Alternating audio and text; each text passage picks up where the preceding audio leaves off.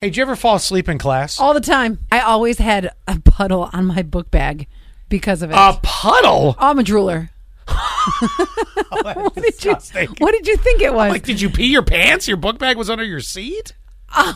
no. I'm like, a puddle? No, I'd wake up and it'd be like, Well, Yeah. glad your education worked out for you. Welcome to radio. Uh, so at any rate, I got really good grades in school. I don't know how you feel about this, but I'm gonna I'm gonna play this video. It's going viral right now.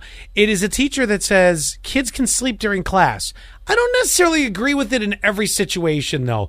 But in this situation, this teacher moved me pretty well, and I, I, I want to play this. I, I, I don't agree with this everywhere, but listen listen to what happened here, and and you be the judge of this. Okay.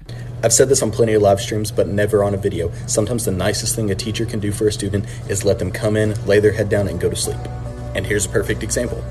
I've got a student who came into class today and he was visibly upset. You could tell something was wrong, but it was early in the morning. Maybe he just hadn't had his coffee. So almost as soon as class starts, his buddy comes up to me and says, Hey, be easy on this guy today. His grandfather died last night. My first thought is, why is he even here today? But my second thought is, he's here, so what can I do about it? I know I'm not going to call him out, and I know I'm not going to say anything in front of the whole class, but here's what I do. So we were taking a really big test. I passed them out to all the students, and everybody's got theirs, and then I go back to my desk and I write a little post it note. I walk it over to this guy and I stick it to his test, and it basically just says, I'm sorry for your loss. I'm praying for you. You already have a 100 on this test. Don't even worry about it. Just turn it in. Now that was pretty nice. Yeah, I mean, all right. First of all, that is That an is- extremely moving teacher. I mean, that's That that. is so sweet. It is very nice. I don't think also- sleeping every time though is acceptable, and I'm not sure I'd give him a hundred. I think I would have said you get a pass to come back and take this test at another time. at another time.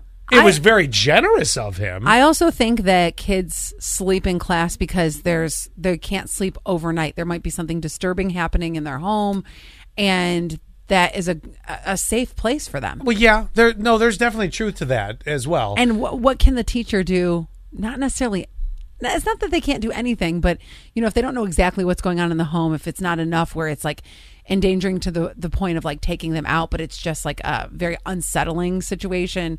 I mean, there's so many different circumstances. Oh, absolutely. I, again, I'm a little stuck on the uh, you get a hundred automatically on the test. I think that might have been a little bit later, but I, I mean, obviously, he's a good soul. Let's leave it at that. yes, very So, good soul. yeah. He's going to heaven.